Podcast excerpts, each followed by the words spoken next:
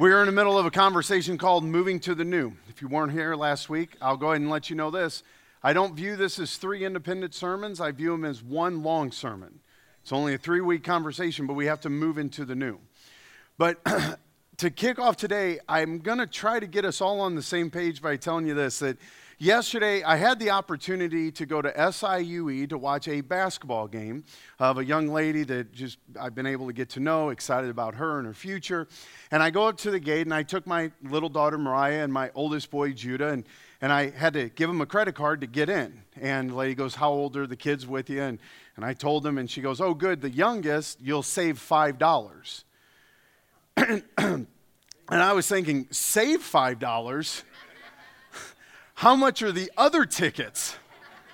If I'm just saving $5. See, I'm used to going to high school games or middle school games at a local school, and they go, "How much do you have on you?" And you're like, "427." They're like, "We'll take it." Like you just you just drop off change and keep walking. And if you don't make eye contact, you can just walk in. Like no one cares enough because they're all volunteers that they're not going to step up and be like, "You got to stop now. Give us four dollars, or we're booting you out of here." Like this is more of a generous thing of, "Here's a couple bucks," and I go in, and I didn't know that I needed a debit card and a balance sheet to get in this place.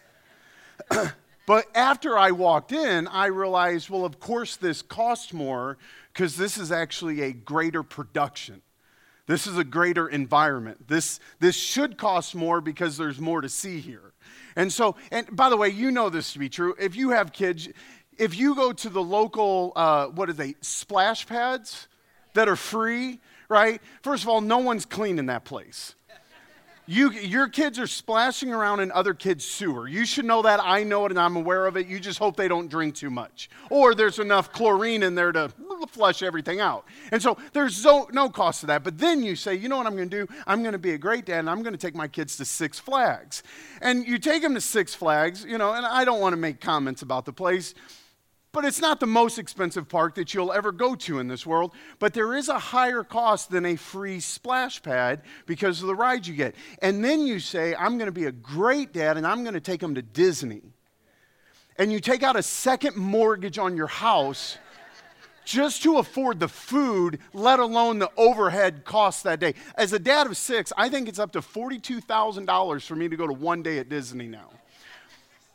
But when you walk into that environment, it's a lot different than the free splash pad.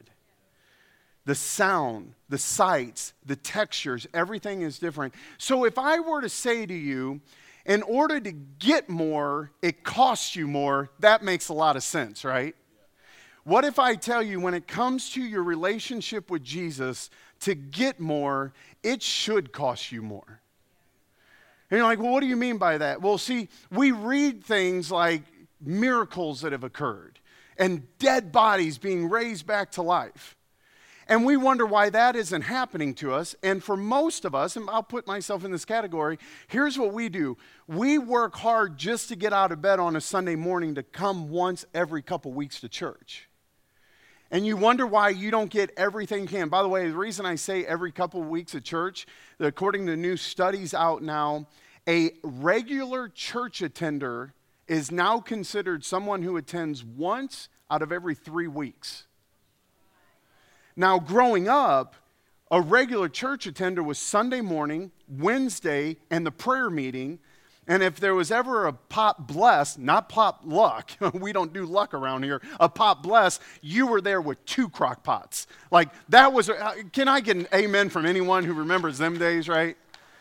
And so here's what we have to do. I'm trying to say this to say we wanted to shift to the new. And in shifting it to the new, if you actually want more, it should cost you more. It's an effort. It's you stepping out and going to the biggest places. And so, in stepping in the new, I'm going to jump here. Joshua chapter 5. Pastor Aaron already covered this uh, earlier, so I'm, I'm going to briefly mention it. Last week, we decided we need to come up with a plan. And the plan was that we want to be strong and courageous. Joshua chapter 1 be strong and courageous. In moving to your new day and having a radical devotion to God, you need to be, be strong and courageous. Don't let the enemy try to push in on you and win an old mindset that he has. It's time to be strong and courageous. But the thing you need to understand is the moment you decide to be strong and courageous, that thing that you've been fighting against will respond. So let me tell you what the response is to the enemy that you have coming against you when you show up with the biggest God on the block. Okay, and it says this Joshua chapter 5, verse 1. Now, when the Amorite kings west of the Jordan and the uh, Canaanite, Canadians, that's the only word that I just saw, and let's be honest, we could take them. So, um, we'll probably clip that out later because I don't hate my Canadian friends at all. Just their hockey teams. I'm just kidding. I'm just kidding. Okay. So, the uh, Canaanite kings along the coast heard how the Lord had dried up the Jordan before the Israelites. So, if you don't know what's happening here, in Joshua chapter 1, God said to the Israelites, It's time to go into your promised land. There was a small river between them and the promised land. They're in the desert, there's a Jordan. And so, all of a sudden, the Israelites come up to the Jordan, and rather than it just opening up, they had to, everyone hear this, ready? They had to take a step of faith into the Jordan. And the moment they got into the water, God went, okay, I'll separate it for us now. Because I don't know about you, there's many times in my life that I want God to fix it before I step into it. And God goes, hey, I want you to step into it, and then I'll show you that I'll show up.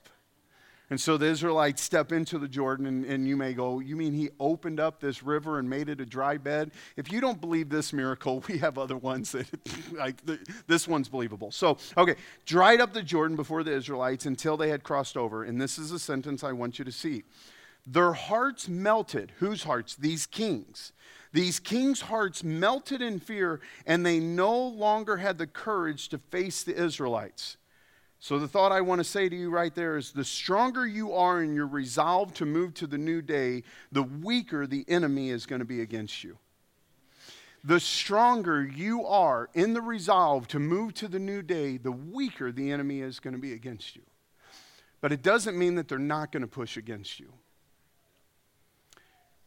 So, something interesting happened this past week the sermons that I'm preaching to you, God has been doing to me. so we finished up the month of January with prayer and fasting. And at the end of it, which I made very public, and, and I think many of you told me what you were fasting, my wife and I decided to do a three day water only fast. And by the way, so did all my kids. None of them made it, but they gave a. I mean, when you have a six year old say, I'm going to fast food and water and make it to lunch, like that was a win in my book, you know? And at some point, you're so crabby, I'm going to force feed you because hangry is a thing. So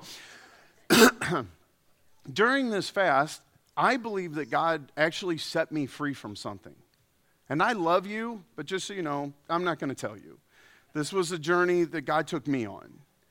But I actually, if I could even go this far, I, I felt like I was delivered from this thing. I found freedom from this thing. Last week, I get up here and I start preaching a sermon to you be bold, bold and courageous, be bold and courageous, be bold and courageous, right? And I go home that night and I go to, I, I go to sleep. I go to sleep only to hear my little daughter run through the hallway in the middle of the night. She was, you know, whatever, whatever. And I go, honey, come lay down in my bed. So Mariah came, laid in my bed, and her in my bed means I get the couch. I was not in trouble with Cami. Let's go ahead and clear that.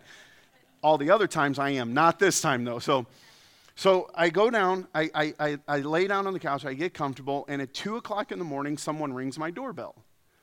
And I woke up.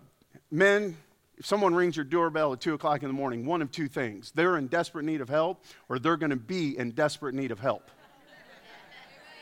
right? And so me and Colt went to the front door to check it out. I'll pause there. I'll let you, Second Amendment runs out of here. So now, I actually woke up to realize it was such. It was actually just a dream. But it was so real. I was pumping. I was running. It took me a minute. I fell back asleep. And after I fell back asleep, I immediately fell back into the exact same dream, had the exact same free, uh, feelings, and heard the exact same doorbell. But this time in my dream, I went to the front door. And I go to the front door and I open the door. And I am going to be vague on this because this is my story. But this guy started pushing into my front door and said, Let me in. I need to give you this, and I need you to try this, and I need you to touch this. And all these things that I believe that God had helped set me free from, in my dream, there was someone pushing in on me. And in my dream, I'm pushing the door back. And I said, There is no place for you here. And I closed the door and I woke up. In the middle of the night, I woke up. And I actually thought to myself, Who cares if I do it one more time? Or if I could say it this way, Who cares if I just let this back into my house one more time?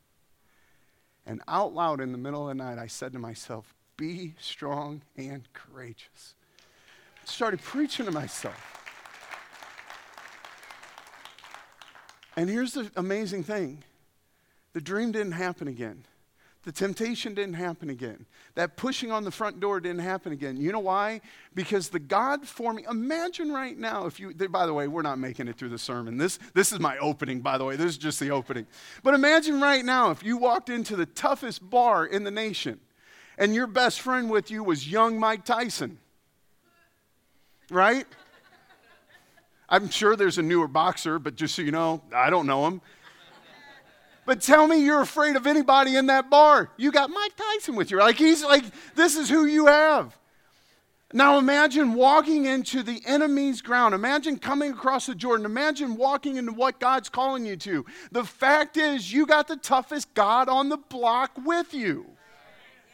And it's time for us to understand what the enemies see when we determine in our heart we're going to move forward with God with radical devotion of what He called us to.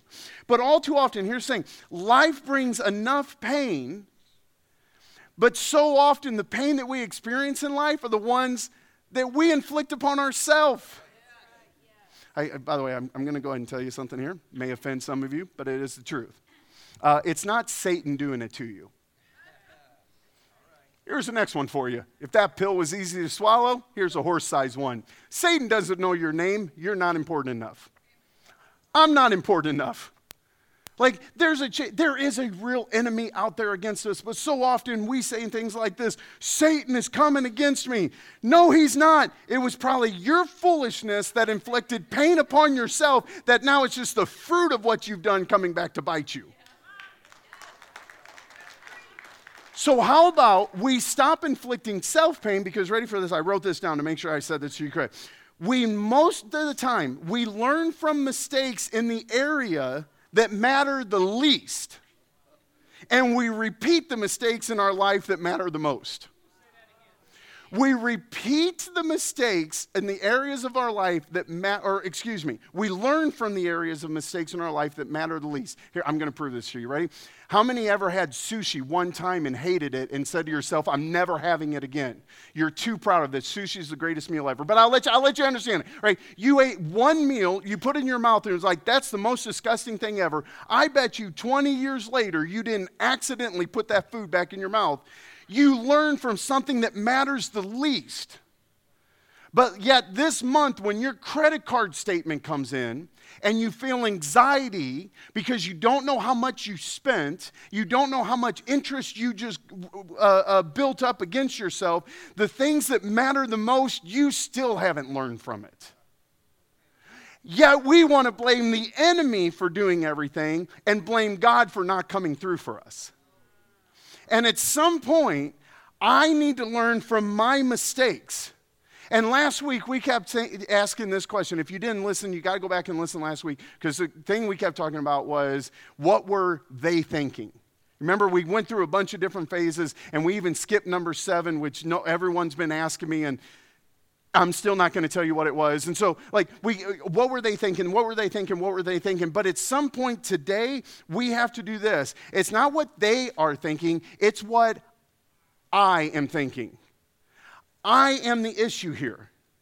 And so, what does it take to start looking at yourself in order to grow in Christ in radical devotion? And so let's jump into the word and see if it doesn't have something for us. Joshua chapter 5, verses 2 through 8. If you're watching us online, we're so grateful. If you're listening to us afterwards and you want any of these sermon notes, make sure to download our app, follow us online, blah, blah, blah. So here we go. Joshua chapter 5, verse 2 through 8. It said, At that time, so the children of Israel have heard from God, be strong and courageous, be strong and courageous, be strong and courageous. They've now crossed over the Jordan. After crossing on the Jordan, ready for this, this is, you, you got to at least get the picture. They're now positioned in a place they can't go backwards. Okay? Joshua says, the Lord said to Joshua, Make flint knives and circumcise the Israelites again. So I don't have to expand the thinking on this. You got it just by the sound of oh that came from everyone. So Joshua made flint knives and circumcised the Israelites at Gibeath Heroth. And so now the children of Israel just crossed the Jordan. Upon crossing the Jordan, they come to the other side. God's been telling them there's a bunch of nations that you're going to go up against. But before you go up to them, there's something that I need you to do. And that's take all the men of Israel and circumcise them.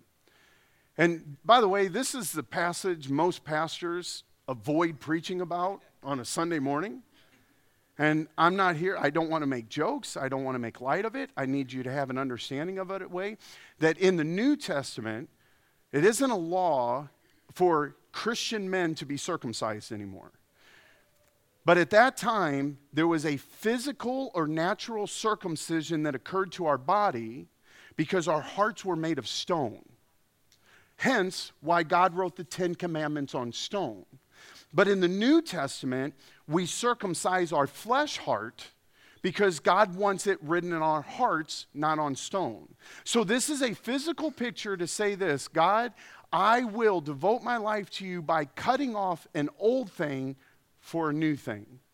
So, the first thing the children of Israel had to do in crossing over the Jordan was God said, ready for this, in order to move from to the new, you need to cut off some things that are the old. If I were to say to you, for the best life for you to possibly have now, how many have stuff in your life you know you should get rid of? We would all raise our hand to this. But I find it so interesting that this circumcision that occurs, because it could have happened so many ways. God could have said, in order to get this picture, put a tattoo. God could have said, pierce your ear. God could, like there's so many things, but the act that God had mankind do wasn't on just some part of his body. God had us do it to the reproductive organ of our body because there's some things in our life that we keep reproducing that is only causing death. And God is saying, now that I have brought you out of this desert, this desert thinking that you've been living in, I need you to cut it off because it may be for your generation that you need to understand it can't be for the next generation. It can't be something that we pass down because how many of us would actually admit to the phrase of, I learned the most from the things that mattered the least? But I continue to repeat the things that mattered the most. And this is what I want to say it's time to cut it off. It's time to circumcise your thinking on that. It's time to that flesh nature that we continue to roll over into the new day. It's time to cut it off for this spirit to take over. And so in this place of radical devotion, now, now this is why he did so. Because all of those who came out of Egypt, verse 4, all the men of military age died in the wilderness on the way after leaving Egypt. And all the people that came out had been circumcised. So this had actually occurred once. Children of Israel came out, and God said, Listen, if you're going to be a nation unto me, this is a way to mark yourself that you'll be. So all these people got circumcised. But then they came up to the promised land. And as we covered last week, they rejected what Moses had to say. And God said, Listen, time's on my side. And if you want to have Egypt thinking, if you want to have slave thinking, think, hear, hear what I'm saying here. If you want to have a dictator like thinking in your mind, if you want to be a slave in your thinking, God does not want that for you. So God will let you wander in the wilderness for 40 years to die off. Because what he wants is a people that trust him. Why are they trusting him? For 40 years, their sandals did not wear out. For 40 years, there was a pillar of fire at night to keep them warm and a pillar of a cloud during the day to keep them from being burnt up. Every single morning, six days a week, there would be manna sitting for them outside that they would just be able to go get food. And you're like, well, what about the seventh? God was really serious about the Sabbath. So you had to get twice as much on Saturday. And if any other time you got twice as much, you'd wake up the next morning and it's full of worms. But for 40 years, God took care of them to allow this type of thinking to die off. But when He moves you into the new day, you need to be aware that there's going to be some things that need to die off on you. But all the people born in the wilderness during that journey, after that original nationwide circumcision, they had not been circumcised. Verse 6 The Israelites had moved about in the wilderness for 40 years until all the men who were the military age were left they, uh, when they left Egypt had died, since they had not obeyed the Lord. For the Lord had sworn to them that they would not see the land that he promised them, solemnly promised their ancestors to give, the one flowing with milk and honey, the one that they're standing in now. So he raised up their sons. This, this one's so interesting to me. Verse 7. So he raised up their sons in their place, in their place and these were the ones Joshua circumcised. They were still uncircumcised because they had not had been circumcised along the way. So let's just do some math. For 40 years they were in the wilderness. And the fighting men, the men of age who were circumcised, they had died off. But now the men who were allowed to come in, who are now the fighting men, it's time for them, if I can say it this way, to make a decision if they were going to be radically devoted to God. And by the way, right here you go, well, they're in the promised land now, flowing with milk and honey. Of course, they're going to become radically devoted to God. I said, let's do some math. So imagine going up to a 38 year old, two years into the wilderness wandering. Say, hi, I know you're 38. We have no anesthesia. We have no Tylenol. Heck, we don't have a frozen, bag of peas for you.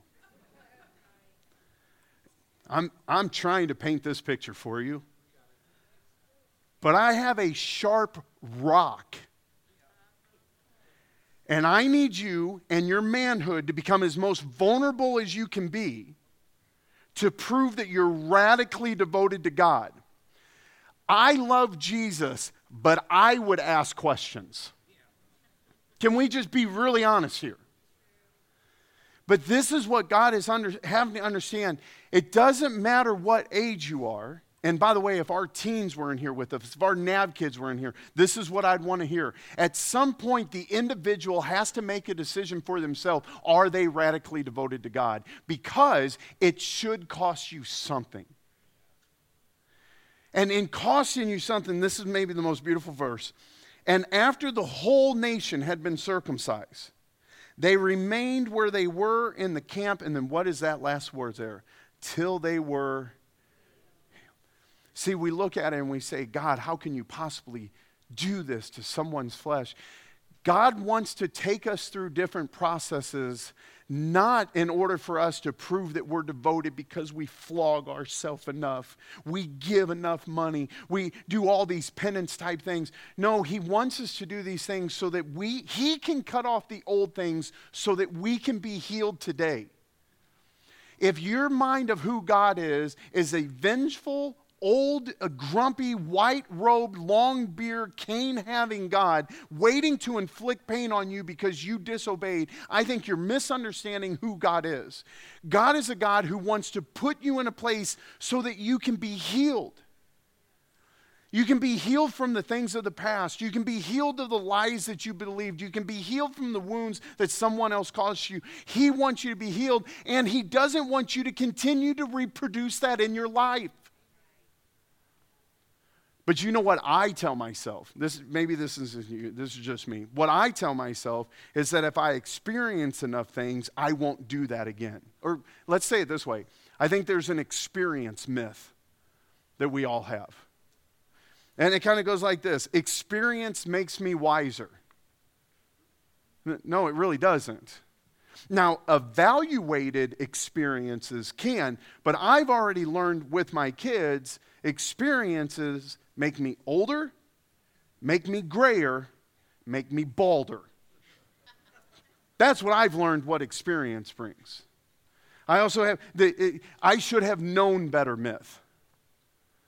You, you know what happens when you're in the middle of the craziest circumstances of life? Knowledge and common sense goes out the door. We emotionally react and respond. And most of the times, our reaction and response is a soul issue that we have versus the prayer life that we talk about. And I should have known better. It's easy to say that. Or what about this? Time is against me. The Israelites, time is against me. Time is against me. We're in the desert. We're in the desert. It, if it's this good a deal, I have to take it now. No. We deal with an eternal God. And here's the thing God's will for our life is for us to be sanctified. And if it takes your whole life, He'll literally wait for you to die to be sanctified. Time is on our side. But we keep saying things, man, if I had enough experience, if I had enough knowledge, if I had enough time, man, I would be, con- I'd be committed. I'd be sincere about being changed. And let me ask you this. Some of you have been really sincere about your commitment January 1st that you made to a new diet. How's that going for you? Some of you were sincerely committed not to get into another one of those type of relationships. Have you blocked his, her number yet? Sincerity and commitment can't be the keys to change. Because all of us will be sincerely committed as long as our willpower is engaged, but it can't be a willpower that changes us, it has to be a His power. His power, understanding that He moves us to the new day. And so radical, radical devotion says that I will trust God by cutting away the old so that He can put me in a place in order for me to be healed and to change me into the new day that He's calling me to. Joshua 5 9 says this then. The Lord said to Joshua, Today I have rolled away the reproach of Egypt for you. Or let, let's just add to that. I have rolled away the slave mentality. I have rolled away the captivity mentality. I have rolled away that there's other gods that can provide for you mentality. I've rolled away dead mentality.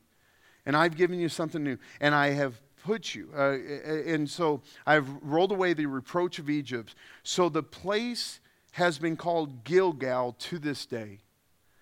It's a, this place of Gilgal, uh, there's a couple different uh, definitions and terms. One is a place of stone and remembrance. And the stone in remembrance, when the children of Israel first came across the Jordan, here's what they did they grabbed a bunch of rocks and they piled up a real high rock. And, and what was it for? It was just, it was literally, ready for this? Just to be a pile of rocks. That's it. But 20 years from now, 30 years from now, 40 years from now, a dad and a son will be walking by and they'll see a big pile of rocks.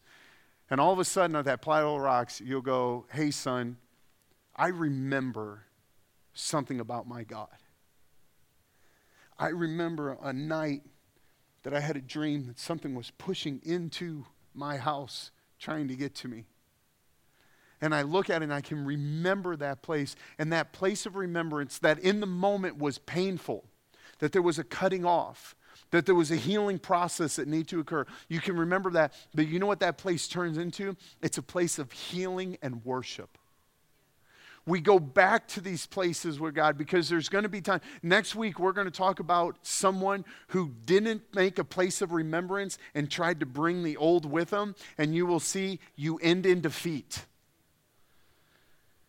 But for everyone else, they look back and went, Wait, God, you promised us this. You remember when you told us? You remember when I was free? You remember when I was delivered? You remember when I was set? Like, don't you remember this? And God goes, Yes, come back to this place of healing because in this place of healing is a place of constant deliverance that you can always go back to. So, in this Gilgal, these places. So, this part, here's the thing there's no truth smooth transition. I started brainstorming what keeps us from change? What keeps us from wanting just to move into the new things of God? Or, can I just say it this way? What keeps you from just becoming a better person? Because right now, all of us have a place in our life where we just kind of stink a little bit. We're not pleasant to be around. You know, we're unjust, we're unfair, our words are unkind. So I, I just I wrote down these. By the way, I'm sure there's more out there. I would say the cost of change, number one, is uncertainty. We know the life we have now because we've lived it and circled it for 40 years, and I, I feel comfortable, I feel secure because of my certainty in what I have. And, and by the way, I know that, you know, Twan was just up here. I know that when Twan comes to me and I lash out at him, that's probably not the best way to do it. But, you know, I'm actually certain on how I will feel if I act this way. And I'm also certain how he'll respond. And you know what? I'd rather live in that certainty than the uncertainty of dropping my walls and allowing him to speak into my life. Right? FYI, by the way, I don't think I've ever yelled at you. So. It's not that, not that it can't happen, but uh, we become f- comfortable with the familiar. And the sad thing is, we're more comfortable with our desert living than the unknown of the promised land gift. And we'll literally continue to circle because we're just we're uncertain. The cost of change, rejection. I don't think anyone ever wants to be rejected. I don't think anyone ever wants to heal, hear the words, You're not loved. I don't care. You know, get away from me. But keep in mind, every relationship you currently have, you currently have because of who you are. And the moment you start changing who you are, you run the risk that the people that are connected to you won't like the who the new you you're trying to become right? And so, by the way, try this out for me. So, right now, if there's anybody in here, every Friday night, you go to the same bar, you go to the same get up, you, get, you do the same thing every Friday night. Do me a favor. For the next three Friday nights, text that group of friends and just say, hey, I don't want to be out with you tonight. I instead, I'm going to I'm going to do a Bible study at my house. And let's see how many of them just go, that's a great idea. Because this game of pool and that tap of beer getting really old. So here's what we're going to do we're just going to accept the whole new you. Right? The language that you're used to using all the time. The next time you're around your friends and you just say, listen, I'm choosing not to talk like that anymore, or there may be gossiping, and you do, I'm going to choose not to run this person down anymore. Instead, I'm going to choose to talk positive about them all the time. There's a chance they're going to start rejecting the new you because they don't know the new you. They've gotten used to the old you, and the old you is the one that they've accepted. And the moment they try to embrace the new you, they're going to realize that they're screwed up too. And so, you know, rather than rocking the boat, I'd rather just keep ops normal. Because I don't want, no one, none of us want to feel rejected. Here's another one. It's just a struggle. I like me because of me and what me does. I'm comfortable with everything about me right now. Because if I wasn't comfortable, I'd change it. So, what happens when I, on purpose, just try to change something for the sake of being better? It moves us outside of a comfort zone. So, let's be honest. There is a cost of change, and many of us want to continue to stay right where we're at. Or if I can say this, we want to walk the road we've always walked, lived in the place that we've always lived, wear the shoes that we've always lived, eat the food that was always provided to us. But there is one problem when you say yes to Jesus. God is the consistent God that never changes, but is all about change. And He's going to bring you into the Jordan, if I can say this, baptize you new, to then cut off the old flesh to stay in the past. And then He has the greatest gift for you. Ready for this? Joshua chapter 5, verse 12. They walk in, the manna stopped the day after they ate this food from the land there was no longer any manna for the Israelites. But that year, they had to eat from the product, from the produce, from the land of Canaan. Once we shift to the new day, the thing that used to satisfy will no longer satisfy. The places that we used to get fed from, they're going to start drying up. And at some point, if you trust Jesus, if you go on a journey of a radically devoted life and say, God, I will follow you wherever I lead, Don't be surprised when the things of the old day no longer are present in the new day. Because those things of the old day kept us comfortable of where we were. But what God is wanting is for those old things to be the catapult that throws us into our new future. And instead of warring with that guy at your front door trying to get in your house, warring with those mindsets that you can do it one more time, or this will appease you, or this will make you happy, or this. God wants to throw away all that slave mentality in order to move us into promised land living. So, step number one of moving into the new day be strong and courageous. You're like, well, that's a great phrase. Okay, here's phrase number two it's time to circumcise it. Like, be strong and courageous all of a sudden makes a lot of sense. So let's word it this way just because I don't want anyone to go out, post something online, hashtag circumcise it. Like, let's go ahead and avoid that. Ready? Step number one, be bold and courageous. Step number two, it's time to make a sacrifice. So, where is the place in your life to ante up, to step up, to walk into that you have to sacrifice in order to get the greater thing that God has for you?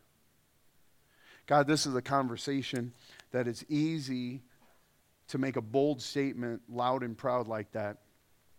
But now, Jesus, we need you to individually speak to us. What are the desert Egyptian death thinking that we're carrying on to? Actually, here's what I'm going to do. I, am going to ask everyone, if you're online, if you're here now, if I could just ask everyone to close their eyes. And if you're a guest with us and that doesn't make you comfortable, don't do it. I, this isn't, you know, like you have to do this or God hates you. Just, I want to try, I want, I want to ask God to do something. So if you're online, if you could close your eyes for everyone in here. Holy Spirit, I'm going to ask you to speak right now with the hundred of ears, hundreds of ears that are listening. I can't give enough examples, but Holy Spirit, I'm going to pause in the next 10 seconds after I ask this question, and I ask for you to speak to the hearts of everyone here. Holy Spirit, what is the thing that you want them to cut off this day?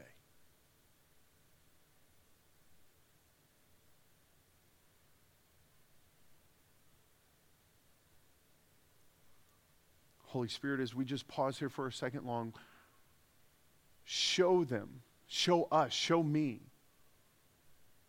how that thinking is continuing to keep us slaves to a desert mindset.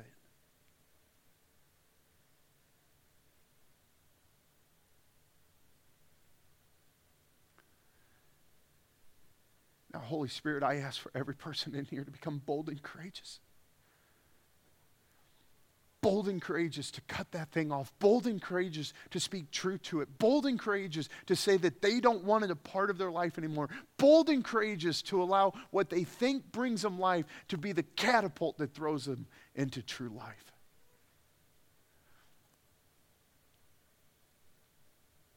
Holy Spirit, I ask for your grace and your mercy to come. To allow us to have the bold and the courageous spirit inside of us, the same spirit that set Christ back to life. God, I thank you for the freedom that we're experiencing right now. I God, I believe, I believe inside of my heart, Holy Spirit, that you are active in this place right now, and you're doing more ministry in the last two minutes than my last 20 minutes have done. Because without the alivening of your spirit inside of us, God, these are just words on a piece of paper, but come alive inside of us today. And if you have your eyes closed, allow me two more minutes just to say this. The greatest freedom that you'll ever experience is your freedom from sin and death.